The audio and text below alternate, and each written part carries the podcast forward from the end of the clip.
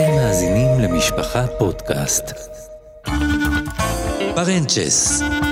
אריה ארליך ומוישה וייסברג מדברים על הסודות של עולם החסידות. כבר כ-300 שנה שהיא קיימת, כובשת חלקים הולכים ונרחבים בעולם היהודי, מציתה את הלבבות וחולשת על תנועת המונים של עבודת השם. היא הסתעפה כיום הרבה מעבר לגבולותיה המקוריים, שהוקמה אי שם בעיירה משבוז' שבאוקראינה, שבה החל רבי ישראל בן אליעזר הבעל שם טוב הקדוש, אור שבעת הימים, את דרכו יחד עם קבוצה מצומצמת של תלמידים מבקשים. והם סבלו אז רדיפות, ספגו חרמות. חשבו שהם עוד התפתחות שצריך להביט בה בחשד, אחרי הטראומה של תנועת השבתאות והפרנקיסטים ועוד תנועות שהכילו את היהדות מרורים. אבל כיום, כ-300 שנה אחרי, אפשר לומר בביטחון שהחסידות, לגווניה, לחוגיה, לסוגיה ולחצרותיה כבשה את העם היהודי, עד כדי כך שגם מי שאינם נמנים רשמית על תנועת החסידות, הם למעשה מושפעים ממנה כמעט בכל תחום בחייהם הרוחניים והחברתיים. אז אנחנו חונכים כאן סדרת פודקאסטים חדשה בשם פרנצ'ס, שבה נעסוק בחצרות החסידים. נחשוף גם את העומקים שבכל חצרות החסידות, גם את החלקים הפיקנטיים וגם את מה שאף אחד לא מדבר עליו. אני אריה ארליך, וכשמדובר בסדרה על עולם החסידות, על איזה פרטנר אפשר לחשוב אם לא על מוישי וייסברג, המאסטר של עולם החסידות, למרות שהוא עצמו לא נמנה רשמית על שורותיה. אז שלום לך מוישי וייסברג. שלום, אריה ארליך. קודם כל, בחרנו לקרוא לסדרה הזאת פארענצ'עס. כי מה זה פארענצ'עס? פארענצ'עס זו נקודת התצפית של כל חסיד על רבו. ממרומי הפארענצ'עס עומד החסיד, והוא ממקד מבט אל הרבי שיושב בראש, לא מעתיק ממנו עין. אבל יש עוד משהו שקורה על הפארענצ'עס. אין טיש ללא פארענצ'עס. אין טיש ללא פארענצ'עס, אבל יש עוד משהו, מוישי, שקורה על הפארענצ'עס, ואולי זו גם סיבה לכך שבחרנו בשם פארענצ'עס אה, לפודקאסט הזה, וזו העובדה שככה... בין הדגים לזמירות, ברגע שיש הפסקה, אז אתה רואה את החסידים מסתודדים על הפארענצ'עס, שם מדברים על כל הנייעס, מגלגלים את כל מה שמאחורי הקלעים של החסידות. מוישי, מה זה פארענצ'עס בשבילך? פרנצ'ס בשבילי זה טריבונה, דבר ראשון בשפה הישראלית, איך שתקרא לזה. טוב, זה ב-level הנמוך של עולמות החולין. ב-level הנמוך, ו... אני חושב שכל, אה, גם אדם אה, ליטאי ושאינו חסיד, או כל אדם מחוג אחר, אה, יצא לו אי פעם בעולם לחוות את החוויה הזו, לעלות לפרנצ'ה, אתה יודע איך שהם אומרים את זה ביידיש, אתה בטח תדע לעלות לפרנצ'ס, לרדת מהפרנצ'ס. הרוב גיין אין הרוב גיין. כן, בדיוק. ואתה יודע, בתור ילד, בתור אה, בחור צעיר בישיבה קטנה, תמיד זה היה חלק מהדברים. אתה יודע, אתה מגיע בתחילת איש אה, לתפוס מקום, עוד לפני שהחסידים מגיעים. הם יודעים מתי האדמו"ר מגיע, אבל אתה, כאורח, עדיין לא יודע מתי האדמו"ר עתיד להיכנס. ואז כשאתה מגיע, אתה באמת תופס את המקום שלך לפרנצ'ס, ואחר כך בסוף נדחקים עוד ועוד ועוד ועוד אנשים, אבל תמיד יקבלו אותך בסבר פנים יפות. אתה תרגיש חלק בלתי נפרד מהווייתי, שתשאל כן, תמיד... כן, תלוי איפה, כן? יש מקומות לא. שבהם מקבלים יותר אורחים מבחוץ, יש מקומות שלא כל כך רואים בעין יפה השתתפות של אה, אורחים מבחוץ. כל חסידות ודרכה, אם כי אפשר לומר שבאמת בשנים האחרונות, כמעט בכל החסידויות יש המון פתיחות כלפי אנשים שבאים, ישמעו רחוקים ויבואו. בעבר החסידויות היו מעין מועדון סגור לחברים בלבד. כיום, ואתה גם אחראי בין היתר לתופעה הזו, כולם יודעים הכל על כולם, כל אירוע מסוכר ומצולם. הכל ו... מתועד היום. כן, עמך ישראל התערבב, וזה הוביל גם למה שאמרתי, אה, אה, אולי רמזתי לזה במילה אחת אה, בפתיח, ואני חושב שאתה מייצג את התופעה יותר מכל, אבל אני חושב שרבים רבים מושפעים מהעולם החסידי מבלי לדעת על כך. אני מדבר על ליטאים ואני מדבר על ספרדים. לא, אתה לא צריך לחבוש כובע סאמעט של חסיד ויז'ניץ, או, או כובע קנייטש של חבדניק, או כובע אה, אה, עגול של חסידי גור, או כובע עגול צר יותר של חסידי סלונים, בלי סרט מסביב לשוליים של הכובע, אלא כל אחד מושפע ברמה כזו או אחרת מהציבור החסידי, ואם תרצה, בואו ניקח את התופעה של החצר ההמונית והגדולה שהייתה ברחוב רשב"ם בבני ברק. חצרו של מרן שר התורה, אהובם ואוהבם של ישראל, רבי חיים קנייבסקי, זכר צדיק וקדוש לברכה, שעם ישראל נפרד ממנו בדמעות ש... ובזעקות שבר לאחר שהוא הסתלק בשלהי פורים דמוקפים, אה, תשפ"ב, וכבוד גדול עשו לו בהסתלקותו. וברחוב רשב"ם, לצד לימוד התורה הרצוף של הרב זצ"ל, התנהלה חצר לכל דבר. בראש החצר עמד אדמו"ר שחילק ברכות. סיפורי ישועות התגלגלו מסביב. אירועי ענק שהתקיימו בראשותו. אנחנו זוכרים את כל הפרוספקטים של קופות הצדקה שהבטיחו ישועות וברכות בזכותו של הצדיק. זה לא משהו שהעולם הליטאי הכיר בשנים קדמוניות. עולם שנטע לרציונליות שכלתנית שהתרחקה ממיסטיקה, והנה היום גם הליטאים נהיו חסידים, יהיו שיאמרו יותר מהחסידים בהחלט, עצמם. יש פה, אתה יודע, סוג של אה, דמיון, אף, אף אחד לא מכוון לשם, אבל ברור, ברור, כי גם ב... ב אתה יודע, הזכרת רב חיים קניבסקי, אז במעין זכר לשמחת בית השואבה, שמתקיים בסוכתו כמדי שנה במוצאי יום טוב הראשון, מי מנגנים? חסידים. גם, אני- גם השירים הם חסידים. כן, השירים חסידים והכל אפילו סביב. ה- לאוירוי, לאוירוי, זה ההמנון הליטאי. נכון. מאיפה, מה מקורו של השיר הזה? לאוירוי, חסידות ויז'ניץ. אז בואו נשמע את זה.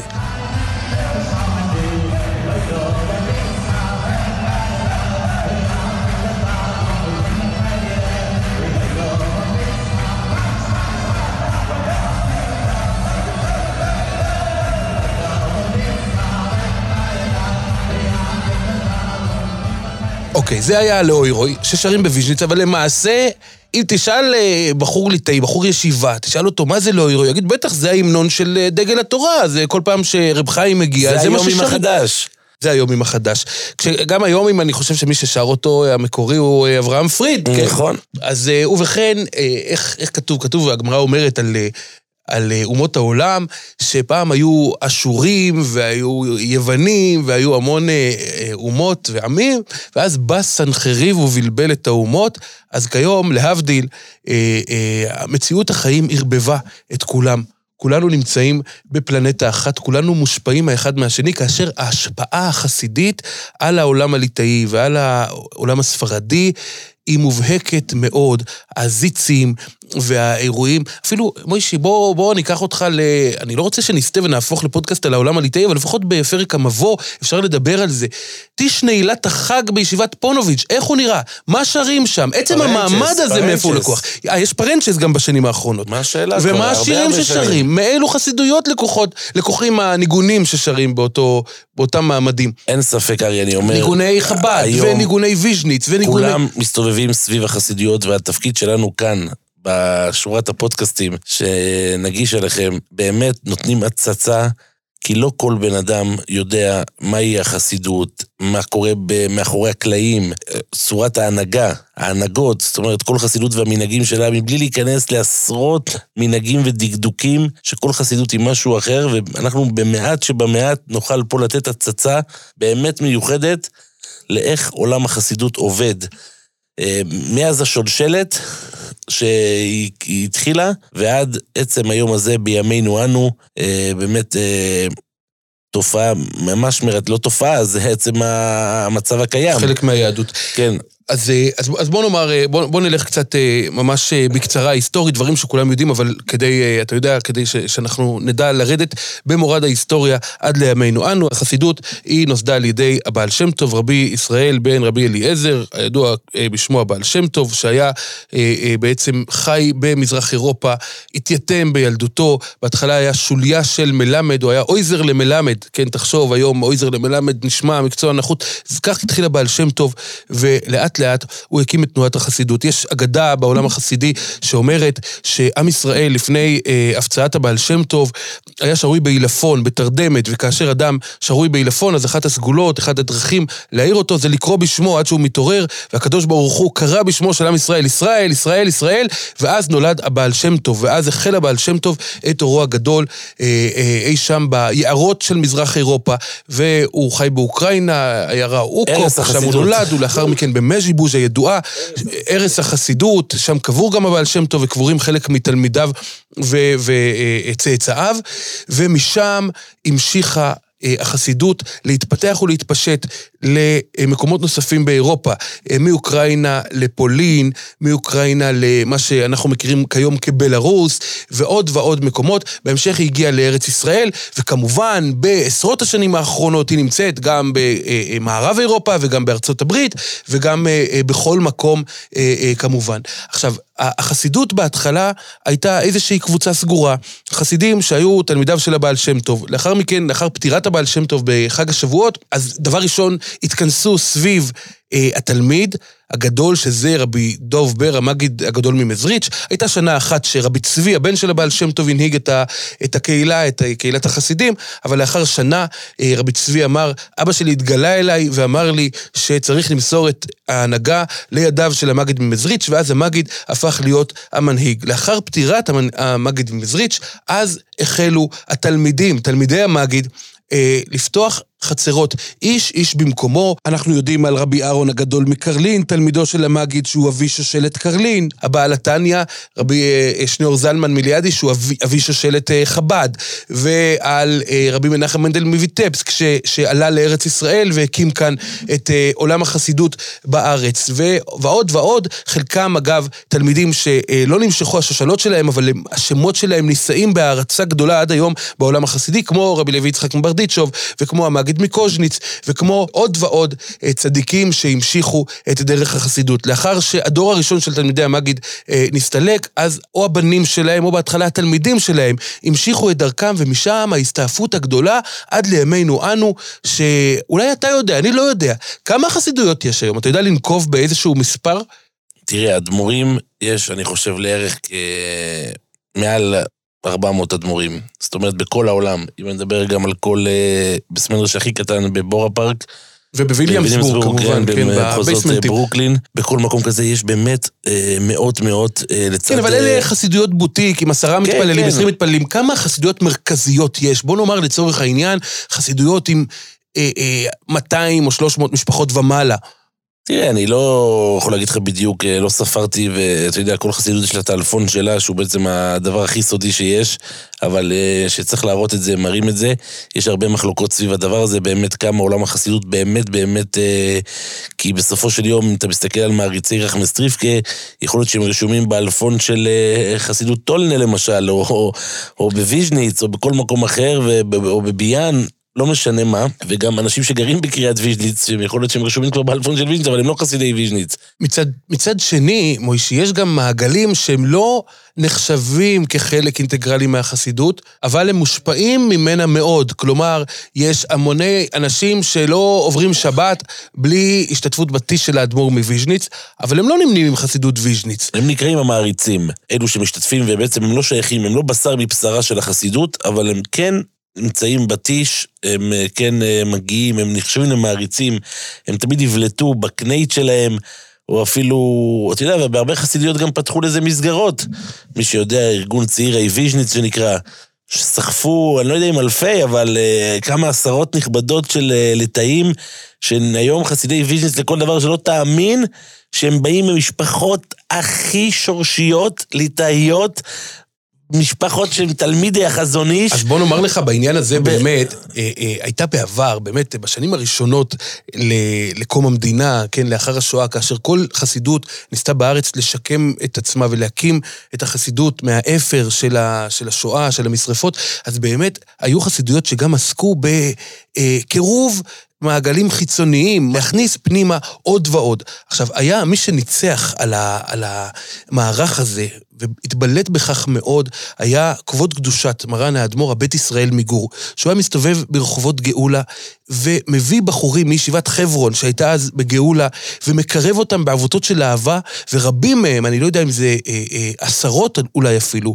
אם לא יותר, לא, למעלה מכך, הרבה מאוד, הרבה מאוד. התקרבו והפכו כיום לחסידי גור מן המניין ברבות השנים. אני יכול לספר לך על אנקדוטה שאני אה, אה, חוויתי בבחרותי, הייתה איזו שנה אחת, שאני רציתי... רציתי לראות איך, הייתי בחור ישיבה, ורציתי לראות איך נראות הסליחות בחסידות גור. באתי במוצאי שבת, עשר בערב, כידוע לך, חסידות גור היא היחידה שעושה את הסליחס. עשר זה עשר גם. בעשר, בציינה, בעשר בערב, על מנת שיוכלו לישון מוקדם ולקום למחרת ליום נוסף של אה, עבודת השם.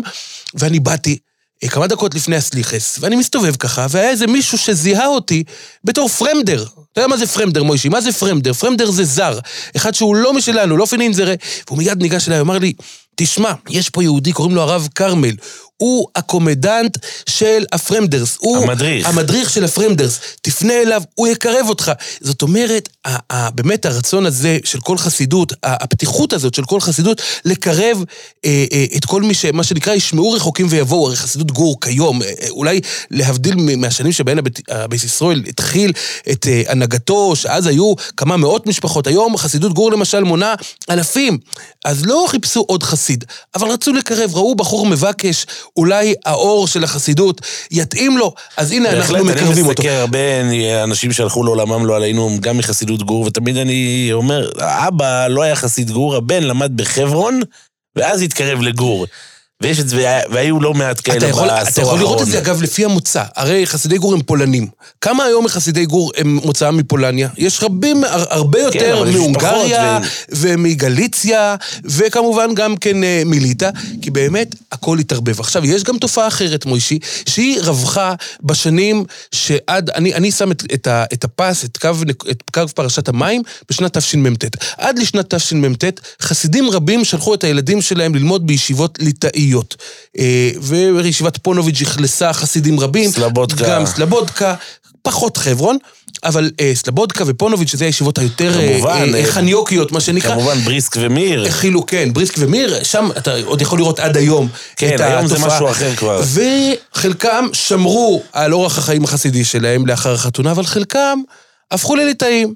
איך אתה יכול לזהות אותם היום בחיצוניות? אתה יכול לראות אותם בשבת, בשבת. עם קפיטה בשבת וקנייץ'. ואז אתה יודע, זה אדם מבית חסידי שבר, שלמד בפונוביץ' או למד בסלבודקה ושם הוא נהיה ליטאי. עכשיו, מה שקרה בתשמ"ט, אז המחלוקת הגדולה שהייתה אז גרמה גם להקמתם של ישיבות כלל חסידיות, בנוסף לישיבות של החסידויות, והתופעה הזאת של חסידים בישיבות ליטאיות הלכה ופחתה, היא קיימת היום כ- כאיזשהו מוזיאון, ממש שרידים, אבל זה לא קיים ב- ב- ממש בממדים מתי של... מעט.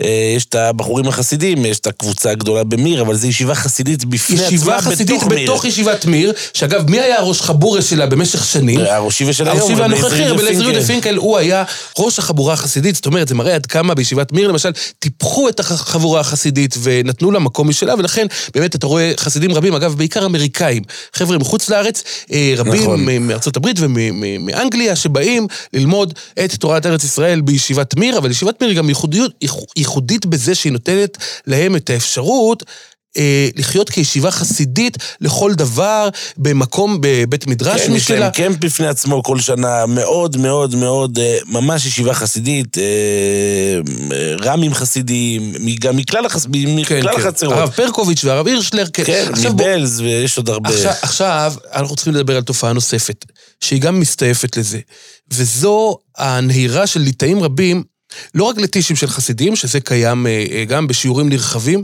אלא גם למעין התארגנויות לא רשמיות. כך למשל, את מה שקורה סביב רב מיילך בידרמן, שהוא המשפיע הכי פופולרי כיום. המונים נוהרים לאירועים שלו, להתוועדויות שלו, לנסיעות שלו לקברי צדיקים, הוא לא מוגדר כחסידות. יש אומרים שזה סוד ההצלחה שלו אגב, הוא לא אדמו"ר, הוא לא מאפשר שיקראו לו אדמו"ר, והעובדה הזאת היא, היא אחת הסיבות לכך שבין קהל שומעי לקחו, אתה רואה ליטאים רבים. שבאים, בחורי ישיבות, הם באים והם חלק מהדבר היידיש, הגדול אבל- הזה. אבל לא, הוא מדבר גם בעברית. לא, יש את השבתות שבהם הוא עורך במיוחד בריכוזים ליטאיים, כמו בבית שמש, ברכסים, בחיפה, אבל אה, באמת רב מיילך בידרמן הוא נחשב ל... היום למשפיע הכי גדול, ללא שום מוסד, מלבד מוסד אחד שקוראים לו באר הפרשה, שזה האלון שלו, באר האמונה, גם הספרים, וזה המוסד היחיד שרב מיילך בידרמן מחזיק. ללא מוסד, ללא בית כנסת, תמיד מחפשים אחרי מקום שיוכל לאכלס את האנשים, בפורים. היית בכמה הספדים על רב חיים קנייבסקי, הוא השתתף. כולל בלדרמן. זה היה, אני שפשפתי את עיניי בתדהמה כשראיתי את המודעה הרשמית. מטעם בית הכנסת לדרמן, בית המדרש שבו התפלל מרן רב חיים קנייבסקי אה, זצ"ל, ואביו, הקהילות יעקב, הסטייפלר זצ"ל, והיה מספד מר אה, לאחר הסתלקותו של רב חיים, ובין המספידים היה הגויין הצדיק, רב אלימלך בידרמן. זה באמת היה, אה, זו הייתה המחשה לעומק ההשפעה של רב מיילך ובכלל של התופעה הזאת אה, על כלל הציבור החרדי לחוגיו. בואו נשמע קטע שבו עומד רב מיילך בידרמן, המשפיע החסידי, בבית מדרש מלא וגדוש בציבור של אה, מאות ואלפי אה, בני תורה ליטאים, והוא מספיד את מרן שר התורה רב חיים קניבסקי. בואו נאזין לזה. עכשיו הכלום חיים. לקחו, לקחו מהדור את החיים כאין חיינו. לקחו את, את כאין חיינו, לא את רב חיים, את החיים, חיים של צוירו, עכשיו הכלום חיים לכל חי. אולי נעשה עוד פרק על חסידות רב מיילך, זה באמת שווה. אבל אני רוצה לשאול אותך עכשיו, אה, לומר לך עכשיו עוד משהו. גם התופעה הזאת, יש דברים שהם לא, היום, מרוב שהם רווחים אצל כולם, אתה לא רואה את התופעות הללו כתופעות שהן חסידיות פרופר, אבל הן בעצם מגיעות מהעולם החסידי. בואו ניקח לדוגמה, מוישי, את ל"ג בעומר במירון. ל"ג בעומר במירון, כשאני הייתי ילד קטן, וכשאתה היית, אנחנו בערך בני אותו גיל, אבל כנראה שאתה לא עלית למירון אה, אה, בתור ילד, מן הסתם, כי אתה בא מהעולם לא. הליטאי, לא עלית. יש את האמרה הידועה של המשגיח. שרב שמעון נמצא איפה? לא, תחשוב, המשגיח תמיד אומר. אומרים את זה בשם כל המשגיחים, לבחורים אה, צעירים, תחשוב שיש עומס אנשים מפה ועד מירון, ואתה בסוף התור. כן, והיו משגיחים שאמרו, רב שמעון נמצא בגמרא. הוא לא נמצא במירון, נמצא בגמרא. והיה, יש אמרה ש, של, שמיוחסת, אני לא רוצה, מכיוון שאני לא בדקתי את זה, ומיוחסת לאחד מ, מגדולי ראשי הישיבות, שהיה אומר, רב שמעון אה, מגרש כל בחור שעוזב את הישיבה, שסוגר את הגמרא כדי לעלות. היום זה כבר לא קיים. היום זה השתנה. היום אתה עולה למירון בל"ג בעומר, אתה רואה... 40 אחוז ליטאים, 50 אחוז ליטאים, כולם עולים למירון. היום זה חלק מהמצוות של בחור ישיבה, גם מהחוגים הליטאים, לנסוע למירון. אני זוכר איזה שנה אחת, מוישי. על שבתות התאחדות.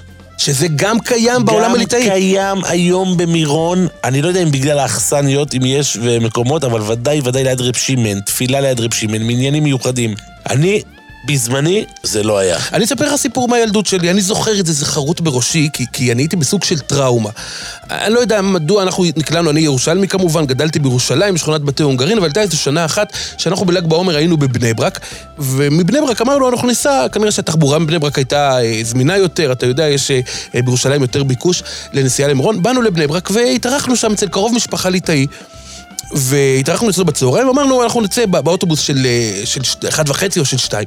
ואז בשלב מסוים המארח הליטאי, שהוא היה מחנך באחד החיידרים הליטאיים, הליטאיים היהודיים בבני ברק, הוא אמר, אוקיי, אני נאלץ להיפרד מכם, עכשיו, אני עכשיו צריך ללכת לחיידר, ללמד את הילדים, ואמרתי לו, רב לייביש, מה בחיידר? יש היום חיידר? אז אמר, בטח, אנחנו אצל, אצלנו ליטאים זה יום רגיל, אתם יכולים לנסוע למירון, געזונטערהייט, תיסעו. אצלנו זה יום רגיל. היום אני לא יודע, היום יש חיידרים ב, ב, שפעילים כן, בל"ג בעומר? יש היום יותר פעילויות בל"ג בעומר, אצל, גם אצל הליטאים, אבל בסופו של יום, אה, היום זה לא מה שהיה לפני 15 20 שנה. את מי היית רואה במירון? היית רואה רק חסידים וקהל עממי מסורתי. עמכו בייס ישראל, עמכו בייס ישראל, והיום כולם עולים ל"ג בעומר, כולם באים להדלוקס, וזה מראה איך באמת תנועת החסידות השפיעה על כולם. עכשיו אני רוצה לקחת אותך למחוז אחר, זה עדיין במחוז של קברי הצדיקים, אבל אנחנו הולכים אלפי שנים קדימה, וגם למקום אחר לגמרי על פני הגלובוס. העיירה קרסטיר, תופעת קרסטיר, שפעם אני זוכר כמה הונגרים, אה, ככה אנשים ממוצא הונגרי, חסידי הונגרי, היו עולים לקברו של רב שי מקרסטיר, שלפני כמאה שנה היה חי בעיירה הזאת, והוא היה אה, אדמו"ר שהכיל את כולם, האכיל והכיל. המשביר, המשביר. המשביר, כן, איך אה, ידוע לסויבה ולא לרוזן, הסיפור הידוע שפעם בראש השנה, אה, לפני התקיעות של השופר, רב שיילה הסתגר לו בחדרו, נכנס לחדר והסתגר, ואז איזה חסיד הציץ, חשב שהאדמו"ר, רב שיילה לומד כוונות ומתכונן לתקיעת השופר, ולומד את כתבי האריזל והמקובלים, ואז הוא ראה אותו חותך עוגות בשביל הקידוש שלאחר תפילת מוסף, שאל אותו החסיד, רבה, מה, זה מה שאתה עושה עכשיו לפני התקיעס? אז הוא אמר, בשעה שכל האדמו"רים עוסקים ברוזין דרוזין, רזין דרזין, אני, שיילה, עוסק לסויבה ולא לרוזוין. וכאילו, ולהאכיל אנשים, ובאמת, הוא היה ידוע שבמוצאי שבת היו שוחטים שם כבשים בשביל כל האנשים שבאו, והיו שם אה, אורחים, בורחים ודורכים. אה, אורחים זה אנשים שבאו להתארח אצלו, ככה הוא היה אומר. אני עסוק כל הזמן באורחים, בורחים ודורכים. האורחים זה אנשים שבאו להתארח אצלו שבתות, הבורחים זה אנשים שברחו מאימת החוק או מאימת הגיוס, והעיירה קרסטיר הייתה כנראה מקום בפלט. אה, נוח להסתתר בו, והדורכים הם אלה שדרכו ענבים במחוז טוקאי הידוע בענביו המשובחים, ושם היו מייצרים יין. וכתוצאה מכך, עכשיו, במשך שנים...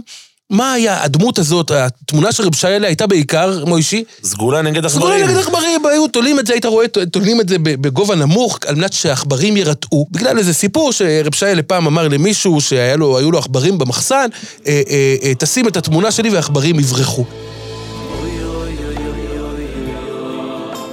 הנה אנחנו שומעים ברקע את השיר רב שיה בן רב מוישה, פועל פר כלל ישרול. רב שיה בן רב מוישה תפעל עבור כלל ישראל. זה ההמנון שמלווה את כל אה, נושאי קרסטיר, שיר אה, מרגש שמסמל את החיבור שכל כך הרבה יהודים מכל כך הרבה סוגים מרגישים כלפי רב שיה בן רב מוישה.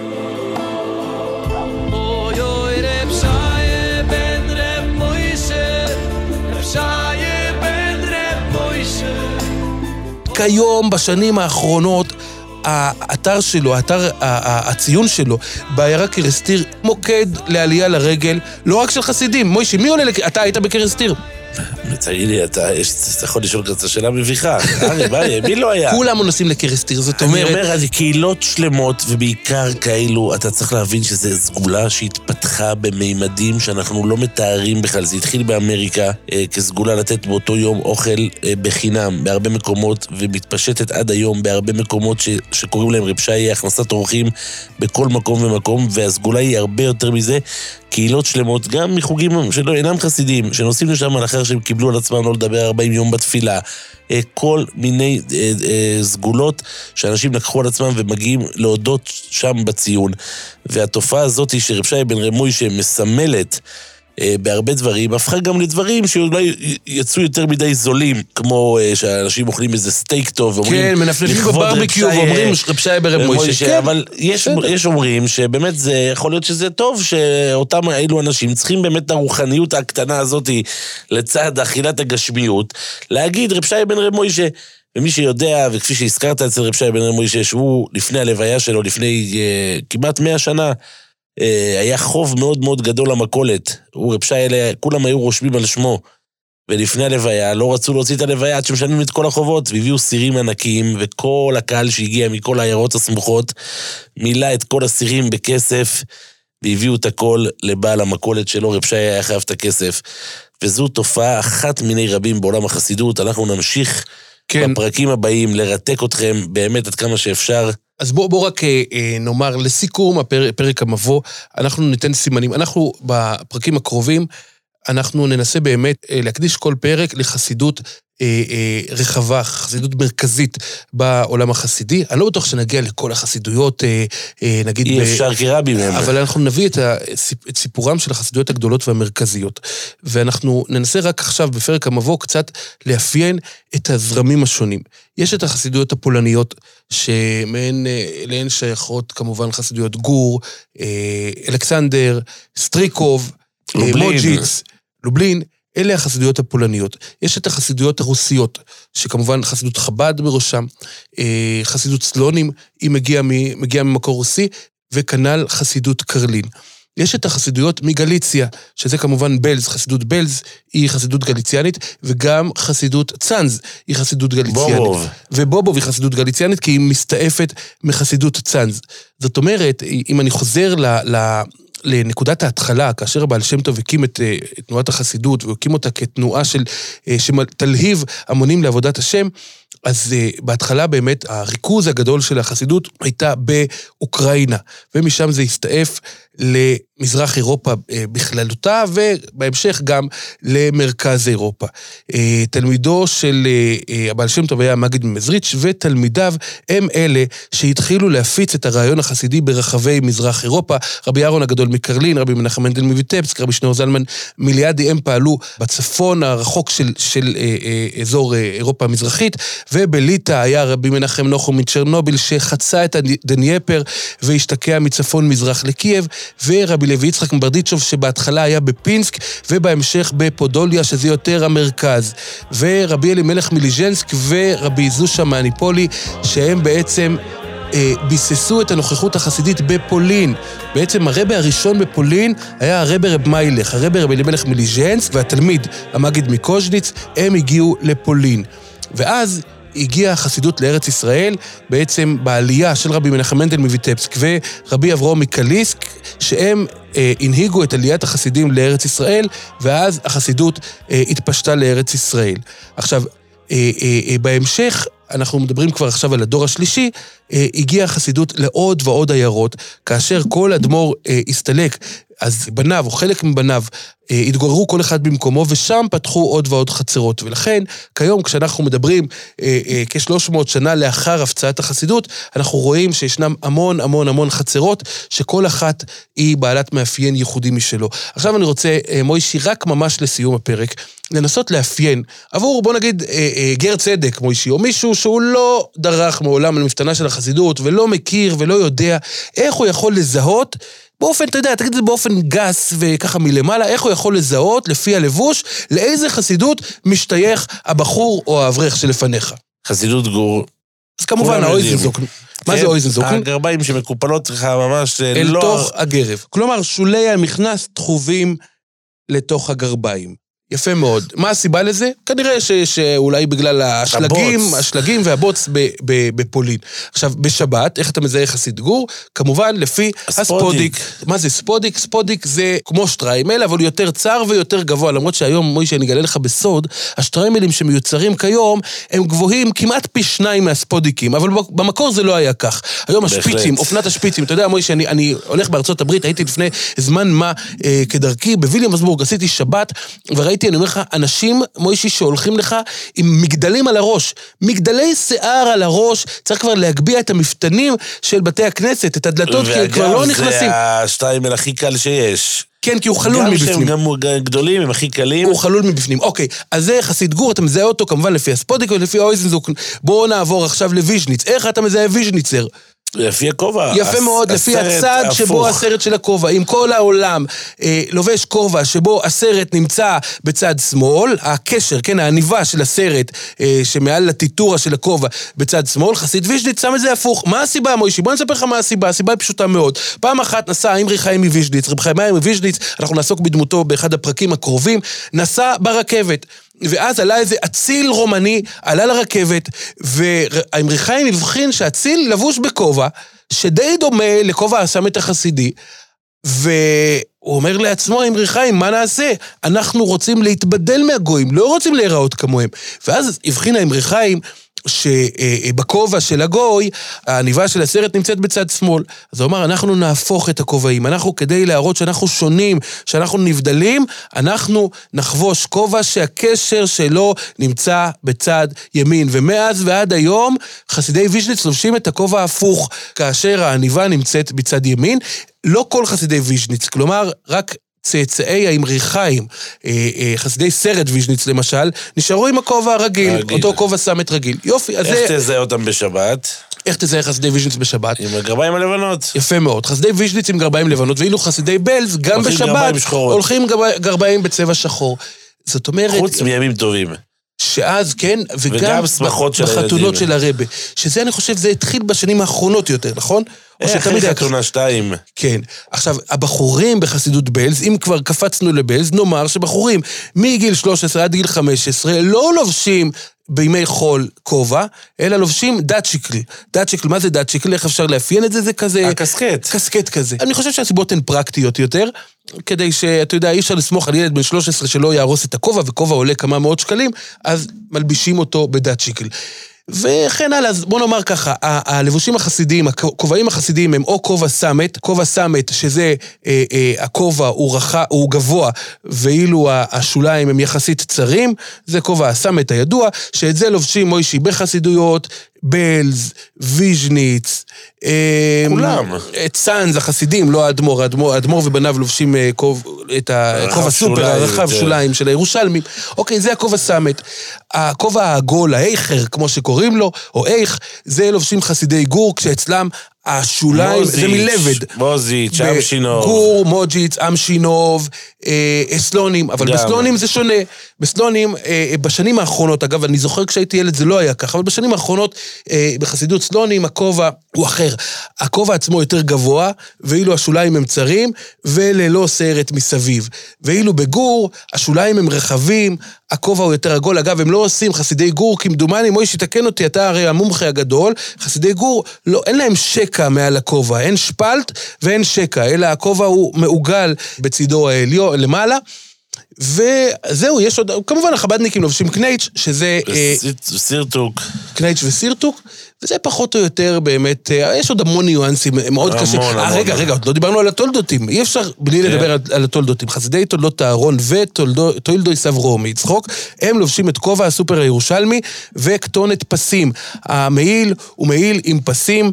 כאשר הצבע בש, ב, ביום חול הוא כחול או ירוק, ואילו בשבת הצבע הוא זהוב. זהוב מאוד. זהוב, בגדי שיראין, זהובים, ואתה יודע, זה ממש בקצה המזלג, אבל אני חושב שבשביל ההתחלה, מוישי, בשביל פרק המבוא, אה, דיברנו אה, מספיק. אנחנו כאן נהיה גם בפרקים הבאים, אנחנו נמנה את כל החסידויות, נגיע בעזרת השם לכל חסידות מרכזית, מוויז'ניץ ועד בלז וגור, וכל חסידות עם המאפיינים הייחודיים שלה. אנחנו נביא באמת את, ה, את הבפנוכו, מוישי, מה שנקרא, בשפת העם, את. הפרטים הפיקנטיים, אבל גם ננסה, גם להעמיק, גם להביא את העומקים. אתה יודע מה האתגר שלי, מוישי, ואני מקווה שאני אצליח לעשות אותו. שנצליח לחדש לא רק לחבר'ה שהם, לאנשים שהם לא מאותה חסידות, אלא גם מתוך החסידות, שבלזר שישמע אותנו יגיד, וואלה, לא ידעתי. שוויז'ניצר יאמר, לא ידעתי, חסיד גור, וכן הלאה והלאה, וצאנז ובובוב, שכרנו. ארץ ישראל, ארצות הברית, אנחנו נגיע לכל החסידויות, ואנחנו נביא את הכבוד והיקר לעולם החסידות. תודה שהיית איתי, תודה אה, רבה, מוישי. ארליך. ואנחנו קוראים לכם המאזינים. להעיר בעין ובאלף, אתם יכולים לשלוח אה, תגובות, אנחנו נשתדל ליישם. ולהמשיך לתת לכם את הפודקאסט הייחודי הזה על עולם החסידות. תודה שהייתם איתנו.